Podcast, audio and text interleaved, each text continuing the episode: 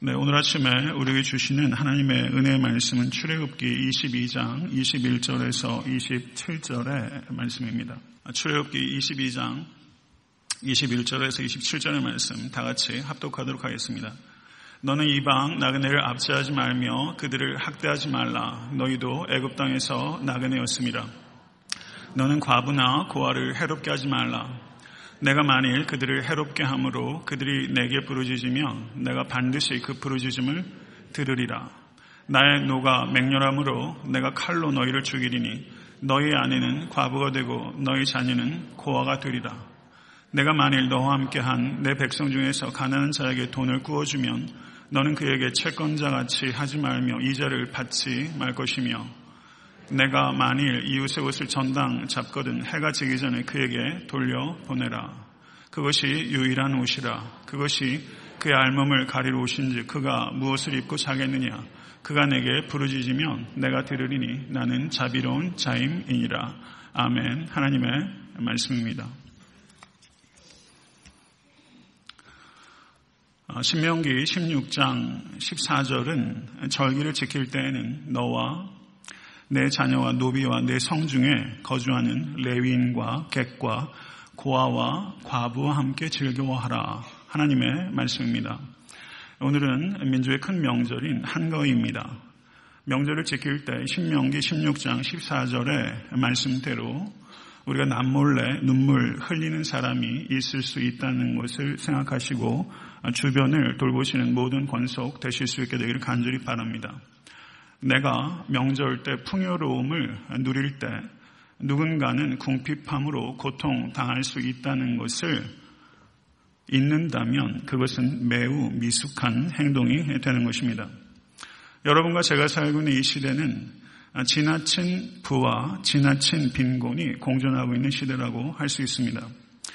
오늘 말씀을 통해서 가난한 사람들을 향한 하나님의 한결같은 관심과 지나친 빈곤에 고통당하고 있는 이들을 돕기 위해서 하나님의 백성들이 무엇을 해야 할지를 깊이 숙고하고 결단할 수 있는 예배가 될 수 있게 되기를 간절히 소원하는 마음으로 오늘 말씀 증거하겠습니다.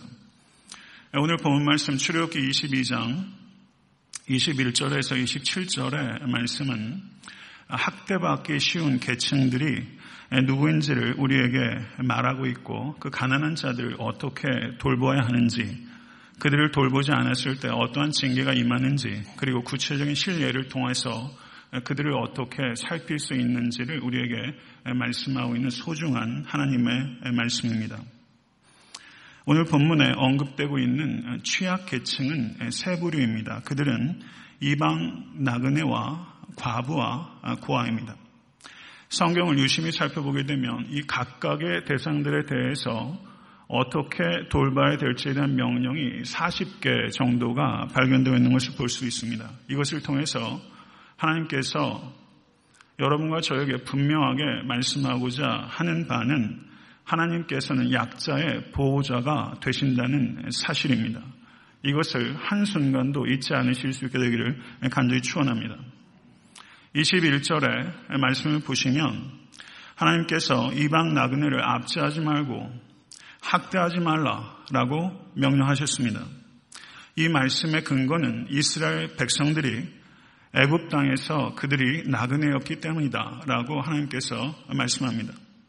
그리고 22절에서 24절의 말씀은 너는 과부나 고아를 해롭게 하지 말라. 내가 만일 그들을 해롭게 함으로 그들이 내게 부르짖으면 내가 반드시 그 부르짖음을 들으리라. 나의 누가 맹렬함으로 내가 칼로 너희를 죽이리니 너희 아내는 과부가 되고 너희 자녀는 고아가 되리라. 하나님의 말씀입니다. 매우 엄중한 말씀입니다. 하나님께서는 고아와 과부와 같은 사회적인 약자들의 부르짖음에 민감하게 들으시고 반응하시는 하나님이시고 그들을 해롭게 할 때 매우 엄중한 징계가 임할 것이라는 것을 천명하신 것입니다. 신명기 10장 18절의 말씀을 보시면 하나님은 고아와 과부를 위해서 정의를 행하시며 나그네를 사랑하시며 그에게 떡과 옷을 주시는 하나님이시라고 말씀하고 있습니다. 그리고 신명기 24장 17절에서 22절의 말씀을 보시면 너는 객이나 고아의 송사를 억울하게 하지 말며 과부의 옷을 전당 잡지 말라. 너는 애굽에서 종되었던 일과 내 하나님 여호와께서 너를 거기서 속량하신 것을 기억하라. 이러므로 내가 내게 이 일을 행하라 명령하노라. 내가 밭에서 곡식을 뺄 때 그 한 못을 밭에 잊어버렸거든. 다시 가서 가져오지 말고 나그네의 고아와 과부를 위하여 남겨두라. 그리하면 내 하나님 여호와께서 내 손으로 하는 모든 일에 복을 내리시리라. 내가 내 감람나무를 딴 후에 그 가지를 다시 밟히지 말고 그 남은 것은 객과 고아와 과부를 위하여 남겨두며 내가 내 포도원에 포도를 딴 후에 그 남은 것을 다시 따지 말고 객과 고아와 과부를 위하여 남겨두라. 너는 애굽 땅에서 종되었던 것을 기억하라. 이러므로 내가 내게 이 일을 행하라 명령하노라. 아멘. 성도 여러분, 이 얼마나 고상하고 아름답고 온전한 윤리입니까? 이 고상한 윤리적인 세계로 우리들 하나님께서 초청하신 것을 감사하실 수 있게 되기를 간절히 바랍니다. 잘 아시는 대로 보아스가 이 율법에 따라 순종함을 말미암아 나오미와 룻이 생존했고 하나님의 거룩한 구속사가 다윗을 통해서 이어지게 된 것을 잊지 않으실 수 있게 되기를 간절히 바랍니다. 성도 여러분, 신구약 성경은 한결같이 변함없이 하나님께서 나그네와 고아와 과부와 같이 약한 자들을 돌보시는 하나님이시며 그것이 하나님의 본질적인 성품이라는 것을 분명하게 우리에게 말씀하고 계신 것입니다. 북이스라엘과 남유다가 패망한 원인이 무엇입니까? 우리가 알고 있는 대표적인 원인은 그들이 배교하여 우상숭배를 한 영적인 문제 때문에 이스라엘이 패망했다라고 알고 있습니다. 맞습니다. 그러나 그것은 충분하지 못합니다. 또 다른 중요한 문제가 있는데 그것은 이스라엘이 가난한 자들을 착취한 경제적인 문제, 배교를 해서 우상숭배한 영적인 문제가 있었다면 가난한 자들을 착취한 그들의 경제적인 문제 이 두 가지 때문에 북이스라엘과 남유다가 패망한 것입니다. 우리는 영적으로 우상숭배한 것 때문에 그들이 멸망했다는 것은 분명히 알고 있지만 그들이 가난한 자들을 착취한 경제적인 이유 때문에 패망했다는 것은 우리가 무지하거나 혹은 다소 무시하는 경향이 우리에게 있다는 것을 우리는 깊이 생각해야 되는 것입니다. 예레미야 5장 26절에서 29절의 말씀을 보시면 내 백성 너희 중에 악인이 있어서 새 사냥꾼의 매복함 같이 지키며 더슬로와 사람을 잡으며 조롱의 새들이 가득함 같이 너희 집들의 속임이 가득하도다. 그러므로 너희가 창대하고 거부가 되어 살지고 윤택하며 또 행위가 심히 악하여 자기 이익을 얻으려고 송사 곧 고아의 송사를 공정히 하지 아니하며 빈민의 송사를 공평히 판결치 아니하니 내가 이 일들을 인하여 벌하지 아니하겠으며 내 마음이 이 같은 나라에 보수하지 않겠느냐 여호와의 말이니라 하나님의 말씀입니다. 성도 여러분 이 엄중한 말씀이 비단 이 말씀이 쓰여졌던 고대에만 적용되는 말씀입니까? 버젓하게 한국에서 벌어지는 일이고 한국의 법정에서 벌어지는 일이고 한국의 물질 세계, 정글 세계에서 벌어지는 일들이 고스란히 여기에 기록되어 있는 것입니다. 성도 여러분, 성경은 결코 부 자체를 악하다라고 말씀하고 있지 않습니다. 성경을 오용해서 조금 전에 제가 읽었던 예레미야 같은 말씀을 악용해서 계급 투쟁의 도구로 삼는다면 그것은 하나님의 신령한 말씀을 자기 입장에 따라 악용하는 심각한 범죄입니다. 하나님께서는 가난한 자를 부자보다 더 사랑하신다고 말씀하지 않으셨습니다. 하나님께서는 가난한 자를 편애한다고도 말씀하신 바가 없습니다. 출애굽기 23장 3절, 레위기 19장 15절, 신명기 1장 17절 등을 보시면 너희는 재판할 때 불의를 행치 말며 가난한 자의 편을 들지 말며 세력 있는 자라고 두어하지 말고 공의로 사람을 재판할지니라. 이게 하나님의 말씀입니다. 돈 있고 권세 있고 이름 있는 사람 편드는 게 세상이에요. 그러나 그런 사람도 편들지 말고 가난하다고 편들지 말고 공의로 판단하라. 이게 하나님의 뜻입니다. 그러나 성경에서 하나님께서는 게으름이나 술로 인해서 가난하게 된 것은 죄의 희생이 아니라 죄의 결과라고 밝히고 있는 것이고 그것은 하나님께서 미워하시는 바입니다. 그러면 하나님께서 혐오하시는 부는 무엇인가? 그것은 가난한 자를 억압함으로 얻은 부와 가난한 자와 나누지 않은 부, 이 두 가지 부를 하나님께서 혐오하시는 것입니다. 가난한 자를 억압하여 취득한 부와 가난한 자와 나누지 않는 부, 이것이 악한 부인 것입니다. 성도 여러분, 하나님께서는 종종 순종하는 자에게 물질의 복도 주십니다. 아마 하나님의 말씀대로 신실하게 살면 경제적으로도 아마 많이 회복되는 일들이 있을 것이라 개인적으로 생각도 됩니다. 그렇지만 꼭 그렇지도 않아요. 그렇죠? 근데 성경을 보면요. 아브라함도 결코 가난한 사람 아니었어요. 이삭은 부자였다고 얘기할 정도고. 야곱도 꽤 대단한 재력가였고 다윗도 재력가였지 않습니까? 성도 여러분, 보아스 대단한 재력가였어요. 그런데 그들에게 주었던 물질적인 것들은 하나님의 축복이었습니다. 그러나 선지자들 아모스와 이사야 시대에 물질적으로 크게 부유했던 사람들은 하나님께서 주신 복 때문에 부유했던 것이 아니라 그들이 가난한 자들을 억압하고 착취한 결과로 부자가 되었던 것입니다. 이것이 문제입니다. 성도 여러분, 우리가 개인에게 주어진 물질적인 여유가 하나님께서 부어주신 축복인지 아니면 하나님과 무관한 것인지를 우리가 어떻게 분별할 수 있는가? 그 기준은 부유한 사람들이 자기의 부를 통해서 가난한 자를 돌보고 정의를 위해서 힘쓰고 있다면 그 사람에게 주어진 물질은 하나님의 축복입니다.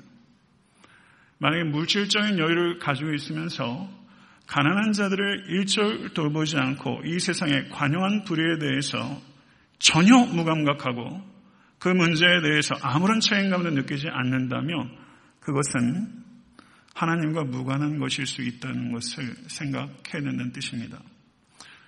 성도 여러분, 소돔이 멸망한 이유를 무엇이라고 생각하십니까? 소돔이 멸망한 이유 중에 하나는 성적 타락입니다. 맞습니다. 그렇지만 그것이 다는 아니라는 것입니다.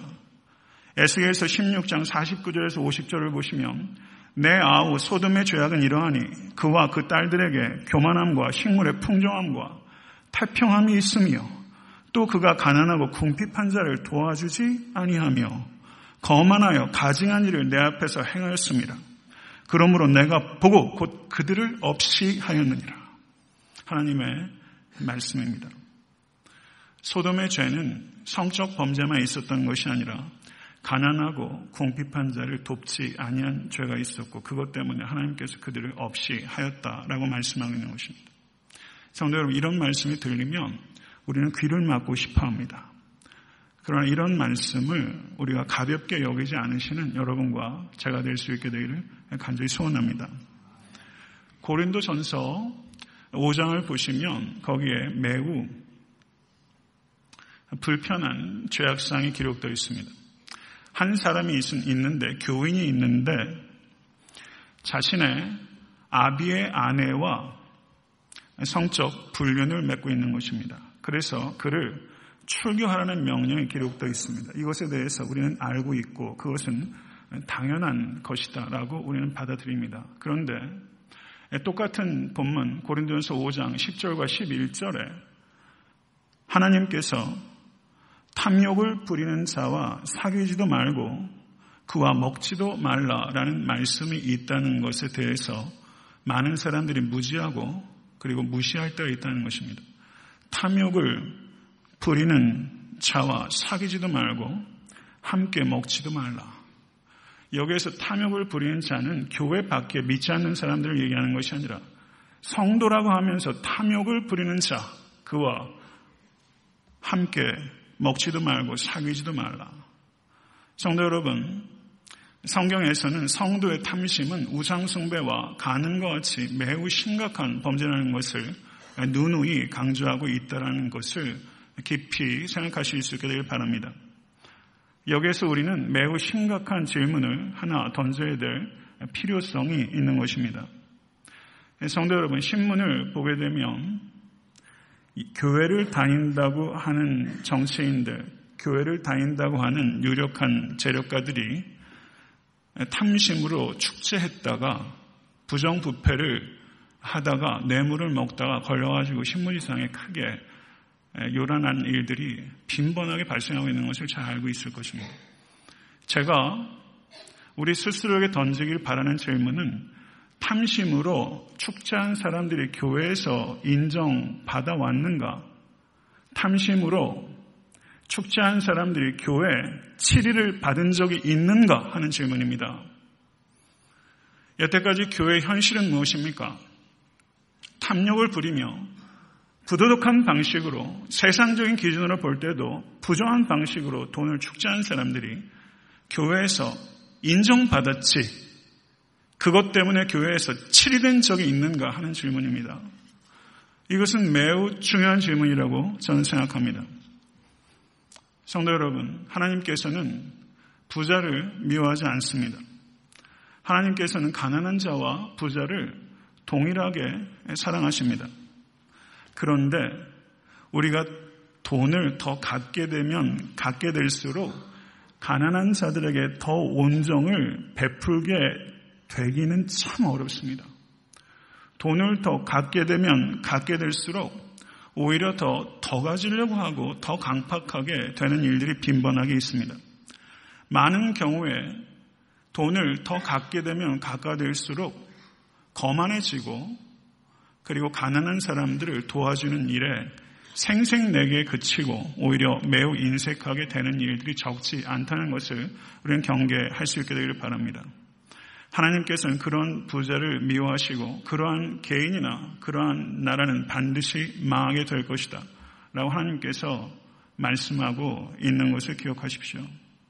성도 여러분, 가난하고 억눌린 자들을 무시하는 사람들이 아무리 교회에서 열심으로 예배를 드린다고 해도 그 예배는 하나님을 결코 기쁘시게 하지 못하는 것이라고 성경은 누누이 말씀하고 있습니다.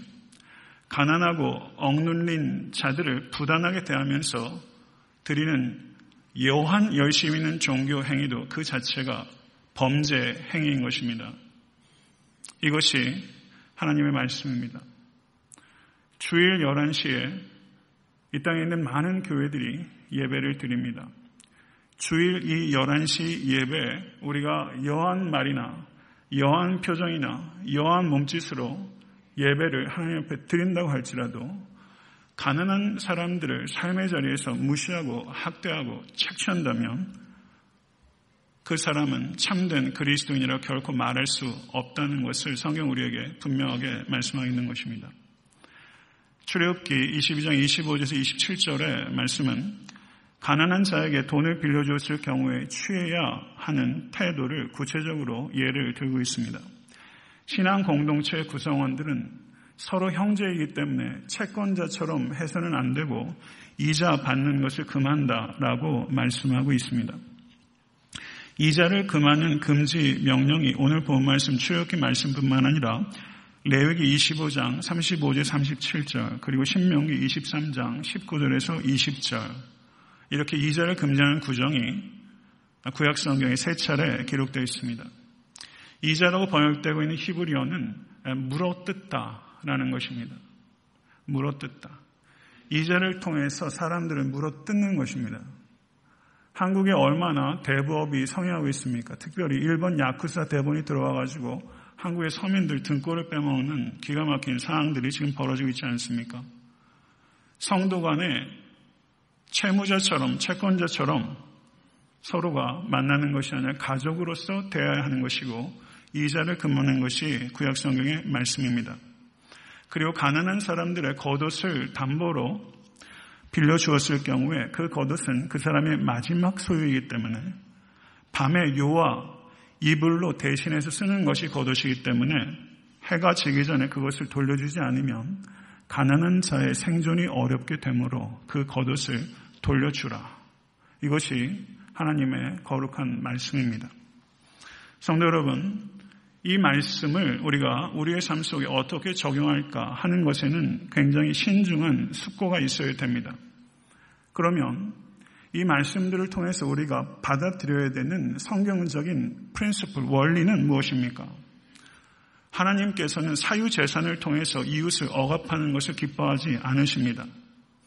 하나님께서 우리에게 사유재산을 주셨던 이유는 두 가지라고 볼 수 있습니다. 그것은 손님을 기쁘게 하고 가난한 이들을 돕는데 넉넉하게 사용하도록 우리에게 사유재산을 주신 것입니다.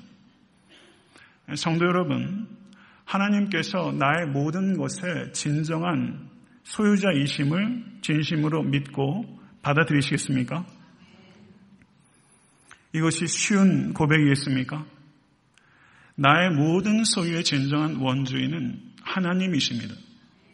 나의 소유뿐만 아니라 내 존재 자체가 하나님의 것입니다. 이것을 진심으로 받아들이시겠습니까? 하나님께서는 우리의 모든 것이 하나님의 것이라는 것을 받아들이는 성도는 죄물을 취득하거나 그 죄물을 사용하는 데 있어서 하나님의 뜻이라는 한계 안에서 물질을 취득하고 사용해야 할 것을 우리에게 가리키고 있는 것입니다. 오늘 본문 말씀을 비롯한 구역에 나오는 하나님의 경제윤리, 그것은 곧 하나님의 정의에 대한 말씀이고 하나님께서는 재산권을 인정하시지만 하나님께서는 사유재산을 인정하십니다. 그러나 재산권보다 원칙적으로 사회적인 약자를 돌보는 의무가 더욱 중요한 것이다. 이것이 오늘 본문 말씀이 우리에게 주시는 하나님의 원리인 것입니다. 가난한 사람들의 생존을 위해서 그들이 살아갈 수 있는 최소한의 수단을 가질 수 있도록 배려하는 것이 부유한 사람들의 의무이며 가난한 사람들의 생존권이 부유한 사람들의 이권보다 앞서는 것입니다. 이것이 하나님의 뜻입니다. 생명은 물질보다 중요한 것입니다. 이것이 본문 말씀을 통해서 우리가 들어야 되는 하나님의 메시지입니다. 이 시대는 어떠합니까? 돈이 굴러야 돈을 버는 시대입니다. 돈 놓고 돈 먹게 합니다. 이제는 아무리 공부해도 계층 간의 이동이 거의 불가능해지고 있습니다. 한국에서 5포 시대, 7포 시대, 뭐 이제는 추석 때 집에 가는 것도 포기한다는 젊은이들이 속출하고 저도 한국을 떠나온 지 지금 10여 년 지났기 때문에 한국 사회 현실에 대해서 매스컴을 통해서 계속 제가 업데이트를 하지만 실감하기 어렵습니다. 그러나 이제 부가 지나치게 편중되고 있고 이제 계층 간의 이동을 아무리 노력해도 안 되는 금수저와 흑수저를 들고 태어나는 것입니다. 이 시대에도 하나님께서 최소한의 생활할 수 있는 생존할 수 있는 근거를 만들어주고 경제적인 균등, 스타팅을 같이 할 수 있도록 시작을 같이 할 수 있도록 하나님께서 만드는 여러 가지 제도적 장치가 있었던 것입니다. 성도 여러분, 착각하지 마십시오. 하나님께서 그리스도인들에게 하라는 것은 자선이 아닙니다. 하나님께서 그리스도인들에게 원하는 것은 정입니다. 우리가 기껏해야 명절에 한두 번 생색내고 도와주는 것, 그렇게 하라는 것이 하나님의 뜻이 아닙니다. 하나님의 뜻은 정입니다. 하나님의 나라가 이 땅에 임하는 것을 위하여 우리들이 쓰임받기 원하는 것이 하나님의 뜻입니다. 하나님께서 안식년에 빚을 갚아주라고 하셨어요. 이것은 재화를 소유한 사람과 그리고 아무런 재화를 소유하지 못한 사람들이 경제적인 편차가 계속적으로 벌어지는 것을 금하는 것입니다. 그리고 성경의 가장 파격적 윤리적 규정은 레위기에 나오는 희년의 말씀입니다. 50년째에는 그 원소유주에게 그 땅을 돌리라. 이웃 불문 돌리라.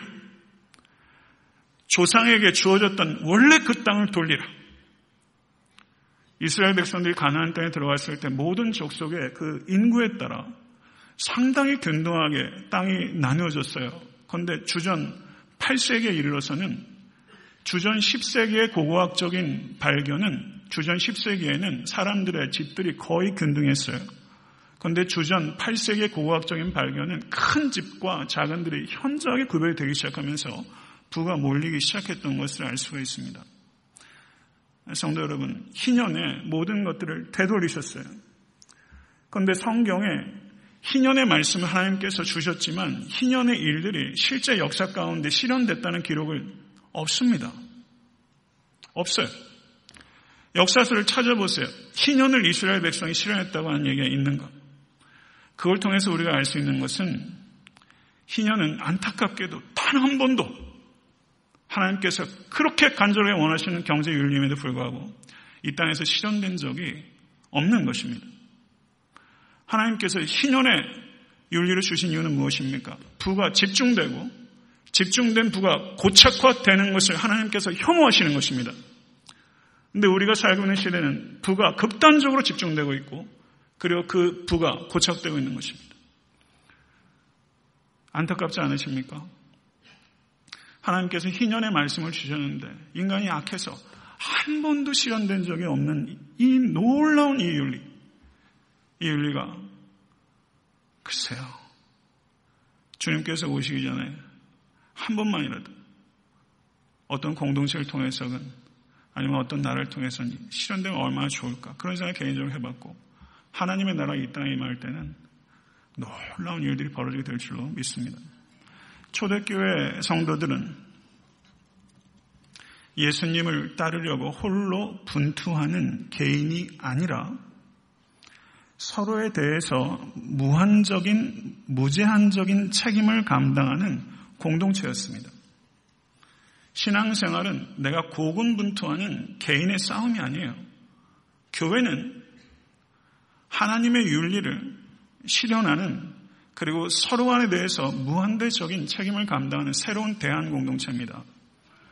교회만이 하나님의 윤리를 실천할 수 있는 유일한 공동체입니다.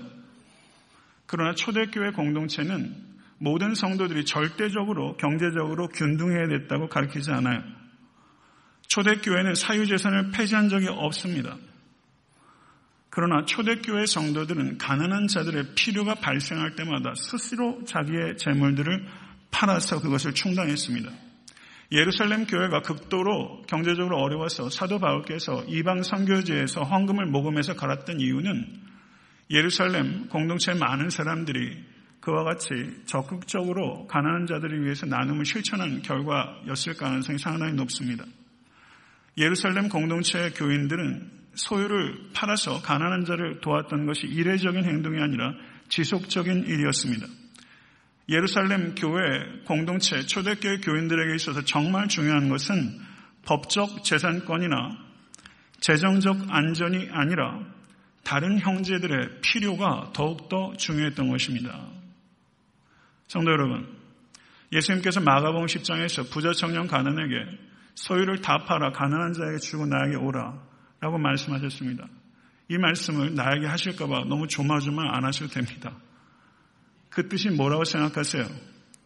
재정적인 안전을 통해서 사는 삶의 방식에서 떠나서 공동체 내에서 무제한적인 사랑의 책임을 지는 방식으로의 삶을 전환하라 라는 뜻입니다.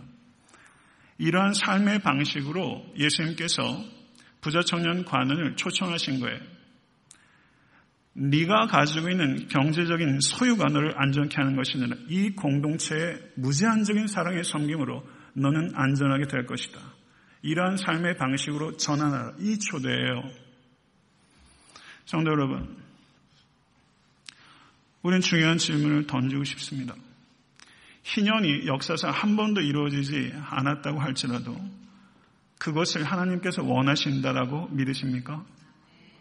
성경에 나오는 경제 윤리가 이 땅에 악하고 약한 인간들의 공동체에서 턱도 없이 부족하게 실천하고 있지만 오늘 본문에 나오는 이와 같은 윤리들이 아직도 우리에게 유효하다고 생각하십니까?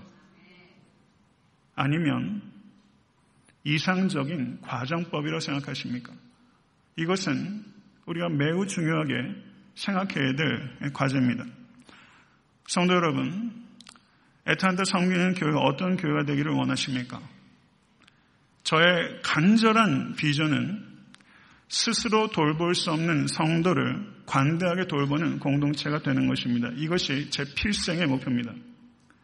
교회 공동체 내에서 성실하게 일하지만 부득불하게 스스로를 돌볼 수 없는 지체들이 있습니다. 스스로 돌볼 수 없는 지체들에게 최소한의 인간적인 성도로서의 존엄성을 가지고 형제 자매 안에서 아무 꺼리낌 없이 성도답게 소명을 향해서 걸어갈 수 있도록 하는 최소한의 자원을 마련해 주는 무제한적인 책임을 감당하는 공동체. 그게 제 소원입니다. 우리는 일할 수 없는 사람들의 필요를 일하고 싶어도 일할 수 없는 건강과 일할 수 있는 직장이 없는 성도님들의 필요를 채워주기 위해서 더욱더 성실하게 일해야 되고 그리고 필요 이상으로 우리가 가지고 있는 것을 아낌없이 나눌 수 있어야 됩니다. 내가 이렇게 살지 못하고 살기 싫다고 해도 이것이 하나님의 뜻이 아니라고 말하는 것은 거짓입니다. 이것은 하나님의 뜻입니다. 경제에 대해서, 경제윤리에 대해서 하나님께 성경에서 하신 말씀은 우선적으로 교회에 적용돼야 되지만 이 윤리는 교회 안에서만 적용되라고 하나님께서 우리에게 주신 것이 아니라 교회 밖에 있는 세속 세계에도 적용되길 원하시는 하나님의 창조 원리입니다. 이것을 저는 확신하게, 확실하게 믿습니다. 그러면 예수 그리스도의 초림과 예수 그리스도의 재림 사이에 살아가는 성도들의 삶은 어떠해야 하는가? 이것은 하나님의 나라가 이 땅에 완전하게 임했을 때 임하게 될 경제 윤리를 이 땅에 성도로 살아가면서 이 땅에 실현될 그 평화를 예시적으로 선취하여 보여주는 표지판과 같은 것이 바로 성도의 삶이고 하나님의 나라가 완전하게 임하게 될 때 이루어질 그 정의가 하나님의 나라를 소망하는 교회 공동체 속에서 미리 맛볼 수 있어야 되는 것입니다. 이것이 교회를 향한 하나님의 뜻입니다. 성도 여러분, 교회가 성경적인 경제 윤리, 하나님의 정의를 실천하고 있다면 복음 전도는 무섭게 일어나게 될 것입니다. 하나님의 경제 윤리, 하나님의 정의에 대해서 우리가 땅바닥에 처박고 있기 때문에 교회가 아무리 복음을 증거해도 그 복음은 사실상 생명력을 잃게 되는 것입니다. 성도 여러분, 저는 복음주의자입니다. 저는 성경 제일주의자입니다. 저는 성령주의자입니다. 그런데 소위 복음주의자라고 말하는 사람들이 가지고 있는 치명적인 약점이 있습니다. 그들은 구조적인 악에 대해서 소홀히 해온 경향이 있습니다. 복음주의자들은요, 간통, 동성애 막 핏대 올려요. 동성애 핏대 올려요. 저도 피 떠올라요. 그런데 간통이나 동생의 문제에 대해서는 흥분하고 분노를 나타내지만 제도화되고 고착돼 버린 이 세상의 관용한 차별과 구조적인 악의 문제에 대해서는 바른 시각을 갖고 있지도 못하고 바른 행동도 하지 못하고 있는 경향이 있다는 것을 우리는 생각해야 됩니다. 성경의 하나님께서는 개인적인 악뿐만 아니라 사회적인 악에 대해서 엄중하게 경고하고 계신 하나님이십니다. 그런데 개인적인 악보다 사회적인 악을 파악하기가 어렵고 개인적인 악보다 사회적인 악은 매우 더욱더 유해하다는 것을 우리는 분별해야만 되는 것입니다. 성도 여러분, 마피아가 있습니다. 마피아의 아내가 있다고 한번 가정해 보세요. 마피아의 아내는 남편이 벌어다 주는 큰 돈이 이게 도대체 어디서 어떻게 벌린 돈인지 속속들은 몰라도 이게 악을 행하고 가져다 준 돈이라는 것은 충분히 알고 있습니다. 맞습니까? 그런데 그리스도인들이 꼭 마피아의 아내와 같이 생각하고 행동할 때가 많다는 것입니다. 세계 곳곳에서 벌어지고 있는 참상에 가까운 가난한 자들의 신음하는 실상에 대해서 죄의 결과로 가난해지기도 하지만 죄의 희생으로 가난해질 수밖에 없는 엄연한 현실이 바깥에 있는 것입니다. 10억 명이 극단적인 빈곤층이고 거기에 플러스 20억이 가난합니다. 그리스도인들이 1년의 소유의 1%만 아끼면 10억 명이 1년 안에 생활이 50%가 개선된다는 통계가 있는 거예요.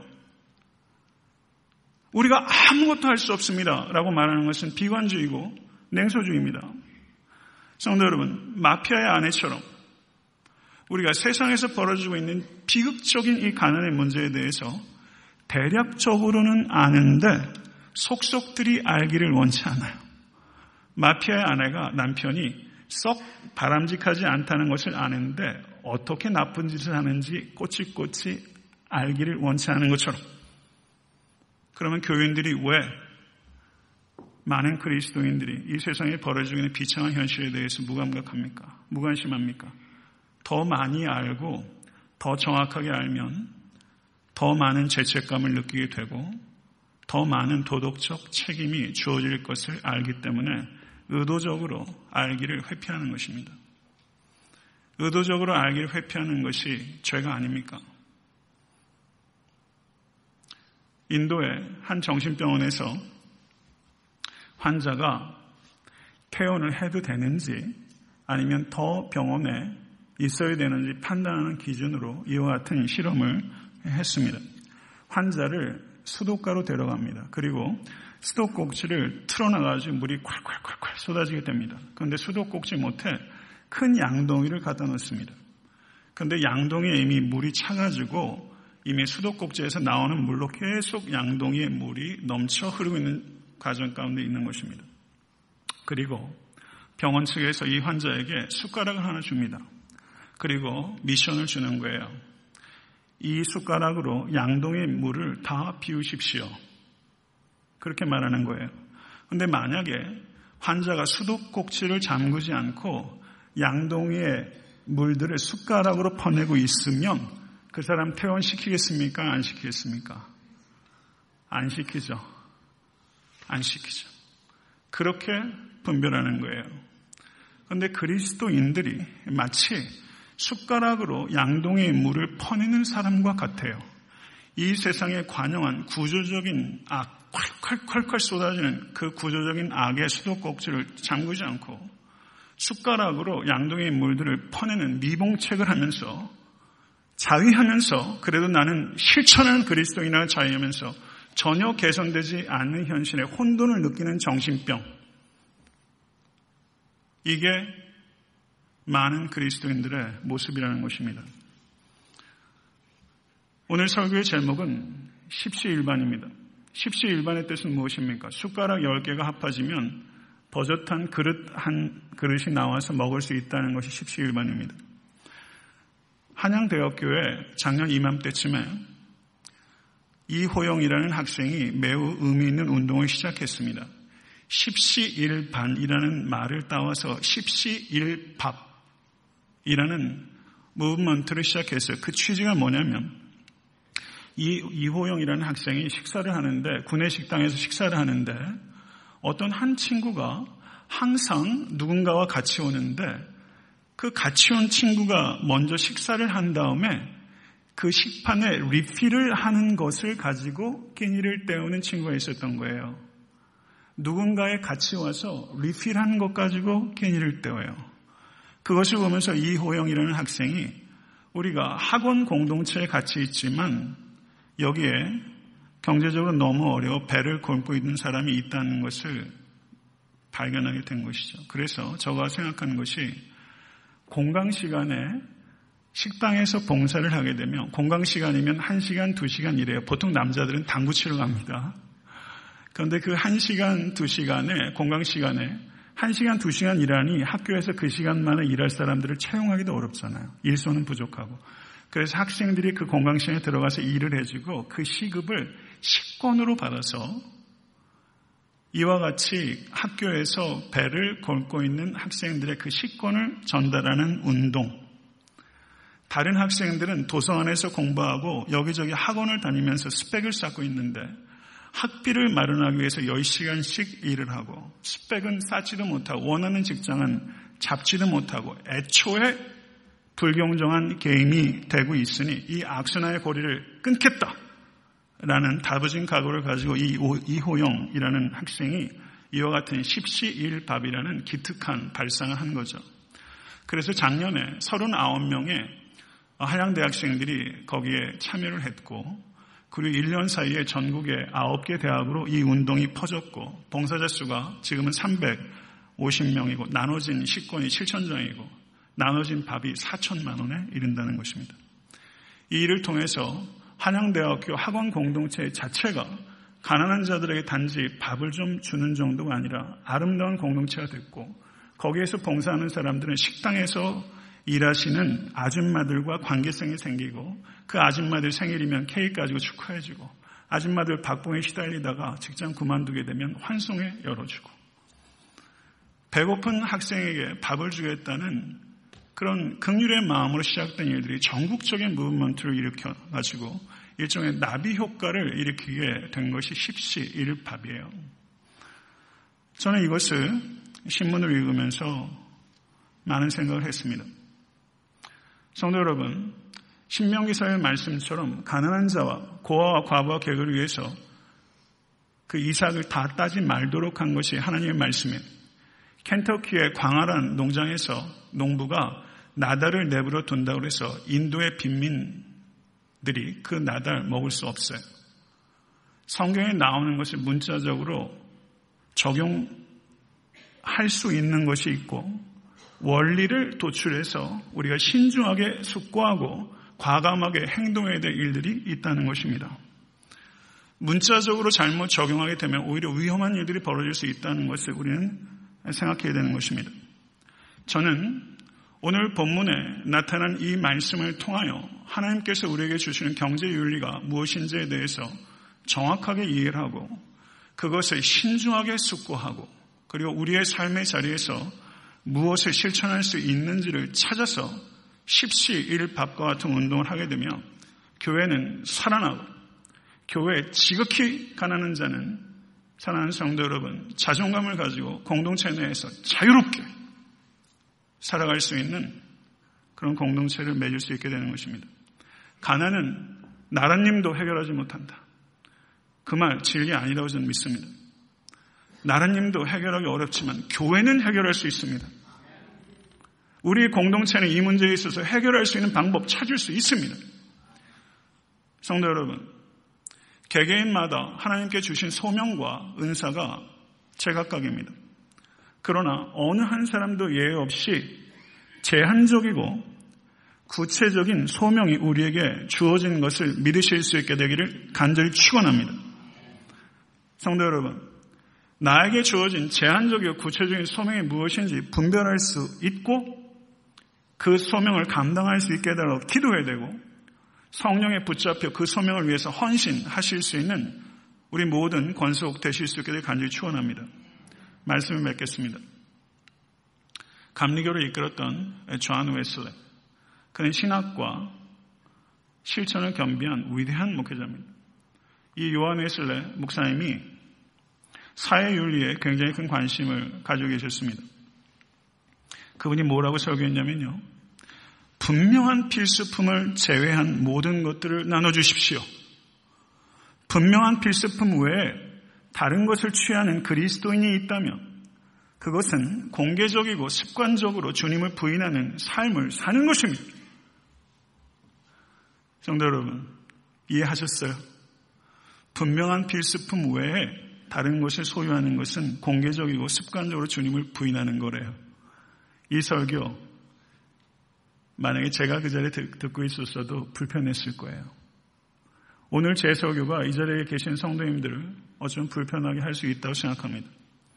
저의 관심사는 성도님들을 편하게 하는 것도 아니고 의도적으로 불편하게 하는 것도 아니고 제 관심사는 성경 말씀을 말씀대로 증거하는 것입니다. 성도 여러분, 요한에슬렘 목사님은 분명한 필요를 외에는 다른 것을 다 나누십시오. 라는 이 설교대로 살았어요.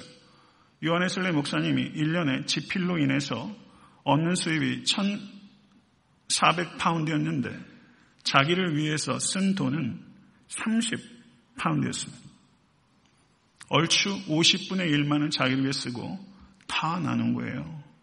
요한에슬레 목사님의 묘비에 뭐라고 적혀 있느냐면 경청하십시오. 이렇게 적혀 있어요. 얻을 수 있는 모든 것을 얻으라. 아낄 수 있는 모든 것을 아끼라. 드릴 수 있는 모든 것을 드리라. 이게 요한에슬레 목사님 묘비에 있는 거예요. 얻을 수 있는 모든 것을 얻으라. 아낄 수 있는 모든 것을 아끼라. 드릴 수 있는 모든 것을 드리라. 묘비에 이렇게 남겼어요. 왜요? 그렇게 살았으니까. 그렇게 안 살고 묘비에 이렇게 쓰면 초롱거리죠. 성도 여러분, 이 말씀은 제게도 부담스러운 얘기예요. 그렇지만 성도 여러분, 아까도 말씀드렸지만 요한의 슬렘 목사님이 하셨던 설교, 요한의 슬렘 목사님이 살았던 삶, 우리가 다 동의하지도 않고 다 그렇게 살고 싶어 하지 않는다 할지라도 요한의 슬렘 목사님은 현명하게 후히 베풀며 소박하게 살아가는 모범을 우리에게 보여주신 것입니다. 요한 에슬렘 목사님의 삶의 모범은 특별히 목회자와 그리스도의 장성한 분량까지 닮기 원하는 그리스도인들은 흠모해야 될 삶의 방식이라고 저는 믿습니다. 성도 여러분, 이 자리에 있는 우리 모두에게는 각자 주어진 소명과 은사가 있으며 그것에 따라 검소하고 후히 베풀며 관대하게 살아야 되는 거룩한 의무가 있는 것입니다. 그러한 삶을 살 때 이 악의 구렁텅이 같은 이 땅에 하나님의 정의가 펼쳐지게 될 것입니다. 성도 여러분, 가급적이면 최선을 다해서 줄일 수 있을 만큼 검소한 삶의 이상을 쫓으시고 모든 것을 드리는 관대한 삶의 목표를 향하여 성도 여러분, 여러분과 저희 심장이 뛰기 시작할 수 있는 이 아침 될 수 있게 되길 간절히 축원합니다. 주신 말씀 생각하면서 기도하겠습니다.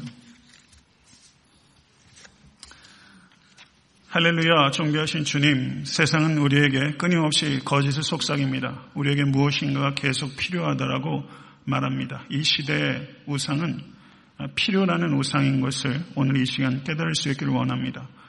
내 필요는 세상이 정해주는 것이 아니라 하나님께서 정해주는 것이며 우리에게 진정한 필요는 우리 주 예수 그리스도인 것을 고백합니다. 사랑하는 하나님 아버지, 출애굽기에 그 오래전에 요즘 시대에 생각해도 너무나 혁명적인 파격적인 고상한 윤리, 지극히 작은 자를 돌보시는 하나님의 경륜과 사랑을 찬양하며 송축합니다. 존귀하신 주님, 초대교회에 있었던 거룩한 유무상통의 삶을 아버지는 마음속에 깊이 생각하며 아버지님 하나님의 뜻이 무엇인지를 저희들이 겸손하게 분별하고 이 땅에서 나의 삶 속에 내가 속한 공동체에 어떻게 적용할 수 있을지를 숙고하고 하나님의 뜻을 과감하게 실천할 수 있는 우리가 될 수 있도록 인도해 주시옵소서.